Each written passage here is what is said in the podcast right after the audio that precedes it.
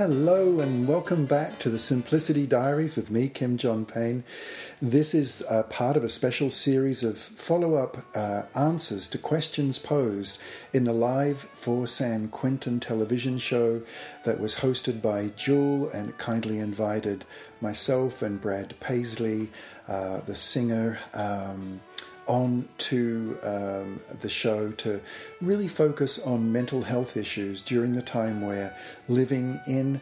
And a number of questions uh, seem to, to arise about how do we nurture children's confidence, the drop of confidence that children uh, all around the world are feeling right now, and this um, uh, clinginess uh, over reliance on on parents. A kind of a parents wrote in uh, using the words like "my children are, are whining and whinging a lot," don't seem to be able to play on their own, have really lost confidence in their ability. Uh, now are self doubting. These are all words that came up in this very large um, collection of questions that people very kindly wrote in. One of the things I, I wanted to um, uh, say from the get go is is that this will uh, have knocked children's confidence. Um, it's a very obvious statement, but if if a child is feeling a, a little less confident right now, depending on their temperament, they'll express it in various ways. Because they're feeling emotionally disoriented, the extroverted kids, the, the sort of very powerful kids, the kids who are, you know, a bit feisty, a bit fiery, they will get a little bit more fiery. Yeah, it'll become exaggerated. The kids who are extroverted but are a little bit flighty, they're not fighty, they're flighty, as in flight, um, they'll become a little more like that and and be like little whirlwinds around the house and be unsettled and pace around and easily upset and kind of get hysterical and and then then you know you can see that there's a kind of a almost like the wind is picking up their emotional leaves and just blowing them up into the air. The children who are introverted who are a little more let's say a little more um, stubborn uh, they they're kids who normally just like everything in in a kind of an order. They're very orderly kids. They don't like surprises, for, um, for example. They enjoy food. They just enjoy comfort and things not taking them by surprise. Those kids can really dig their heels in and get stubborn. Their, their disorientation uh, their response to it is just to become stuck. And if, if anything isn't done exactly the way it should be done or the way they want it to be done, it upsets them.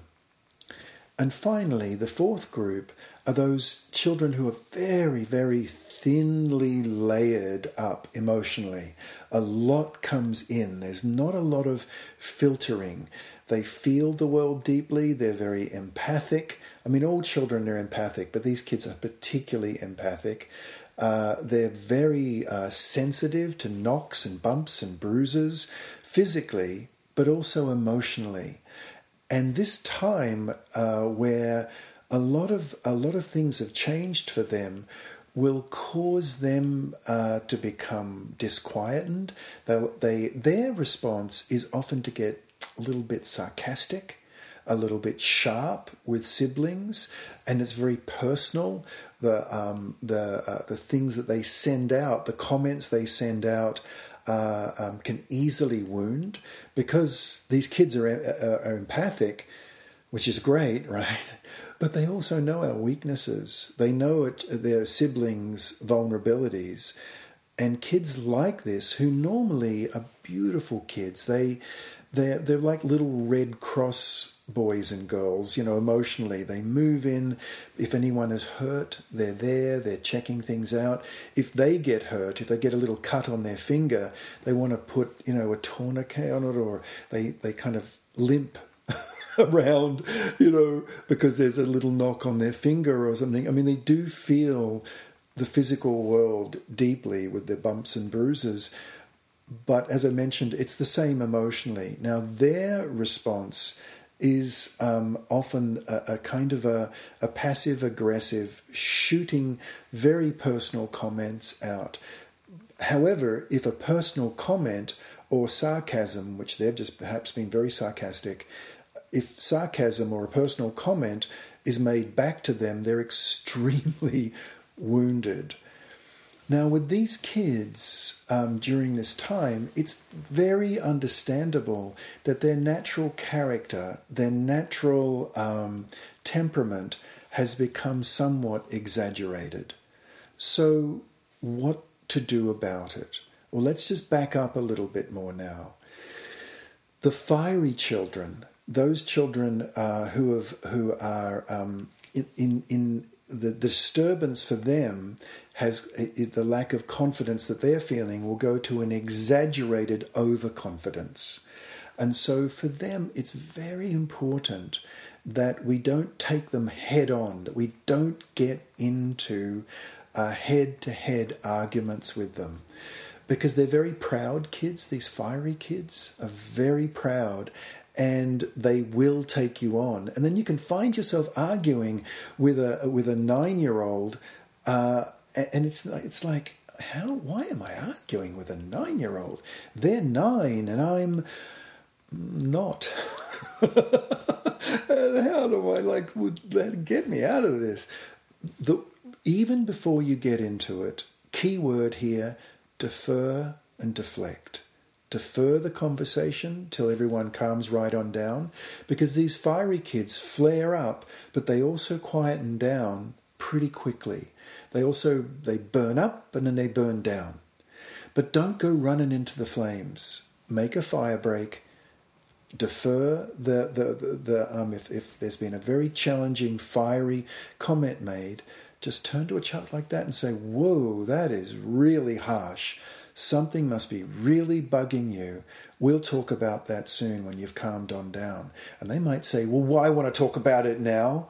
You say, Yeah, no, no, we're not going to talk about it now. That's not going to help anyone. When you're calmed on down, but I know something's bothering you. And then they fairly quickly calm down. But at this time, when our anxiety levels are rising, we're tempted to take them on right there and then. And, and that's very unattractive. Nothing good is going to come of that. They need to be held accountable, but not there and then. Okay, now the second kind of extroverted child, the, the air child, the wind child, the sanguine child. This child is can be, as I mentioned, very easily uh, their, their kind of their plumage, their emotional plumage gets all ruffled. These are kids who love to dress up, they love to look great, and they have scarves, and even through their teenage years, they they can walk into um, you know a, a, a second-hand clothing store and come out looking fantastic. And they just put things together. They're so sunny, they're so gorgeous, these kids. But in times like this, this is when they can become hysterical and can just become really uncentered. Now, for these kids, it's very important that when they blow up like this and they become lost like this, it's very important for us as adults, as their movement goes up emotionally, our emotional gesture needs to go, yeah, down we need to go down. We need to feel our feet on the floor like big lion's paws or like roots growing into the earth, into the warm, moist earth. We mustn't go up with them. And it's important to give them a little bit of time uh, to just calm on down and to not get caught up in their whirlwind as much as possible. I know this is not easy. Just sit with a child like that. Assure them you know it's hard, that they have to do this kind of, let's say, schoolwork. You know that this is tough for them. They hate doing this at school. Why do I have to do more of this at home? You're not my teacher, you know, and so on and so on. And just to assure them that you know this is tough. I know. I know this is hard. It's it's awful. Yep, yep, it is. I don't blame you for being bothered by it. I, I can see that this and just assure them that you know that their upset is reasonable. You know, that it or if not reasonable, that it has a reason. Let them know that, and they'll calm on down more quickly than one would expect. And then speak to them and let them know. Let them know you're there for them. Now, the two introverted uh, groups of kids. The first group are these these watery kids, the phlegmatic kids, the kids who get very stubborn, set in their ways. Their anger, their disorientation is almost like a tsunami. It's almost like a tidal wave. And boy, when they get angry, can they do well. They can, it's spectacular.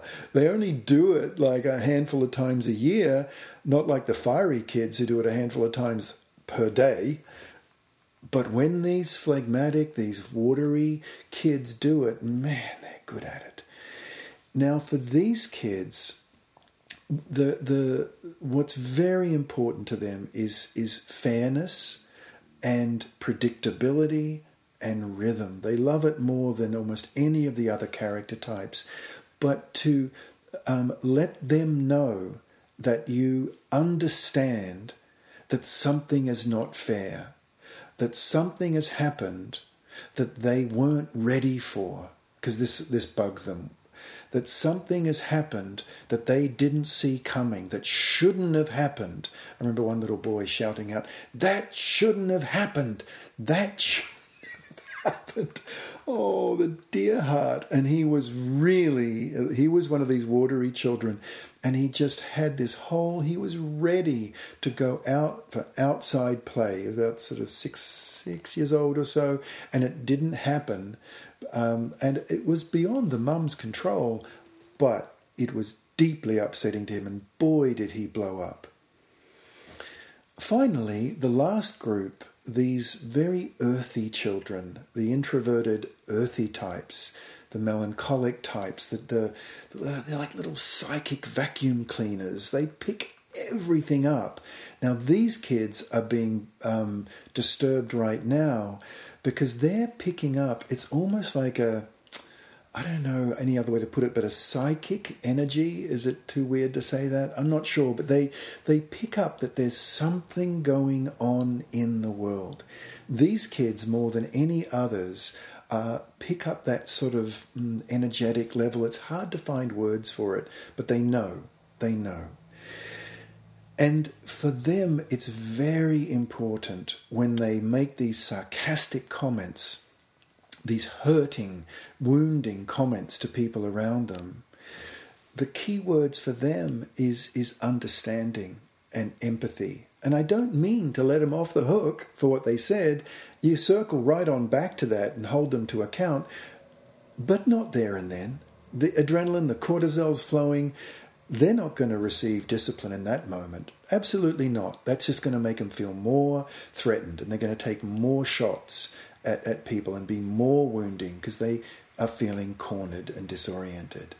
In that moment, you might want to say to a child like that, you know, if they're 11 years old or doesn't matter if they're four years old, I remember what it was like to be this upset. I totally remember. And I remember what it was like to not be misunderstood. You know, when I was a little boy and I, I was 11, I totally remember um, when I felt judged. And I got a hunch that you feel really judged. And you might say, Yes, I feel judged, and you judged me, right? very personal, very personal. And say, Well, I sure didn't mean to, to hurt you in that way. And and I know how wounding that can be. That sort of empathy uh, that waving of a white flag of empathy, um, is there is nothing wrong with it. Uh, it. Again, it does not mean if a child's behaved very badly that you're not going to hold them to account. All these strategies, all four of these strategies I just mentioned, are actually meant to hold children to account. because it brings them to a point where they can take ownership of their actions and not feel they need to be defending themselves and pushing back against us. so, four different types of reactions for the four different character types or temperaments, all triggered by this very much changing, shifting sands we're living, uh, living the times we're living in. That's a lot, huh? Hope that was helpful. Bye bye for now.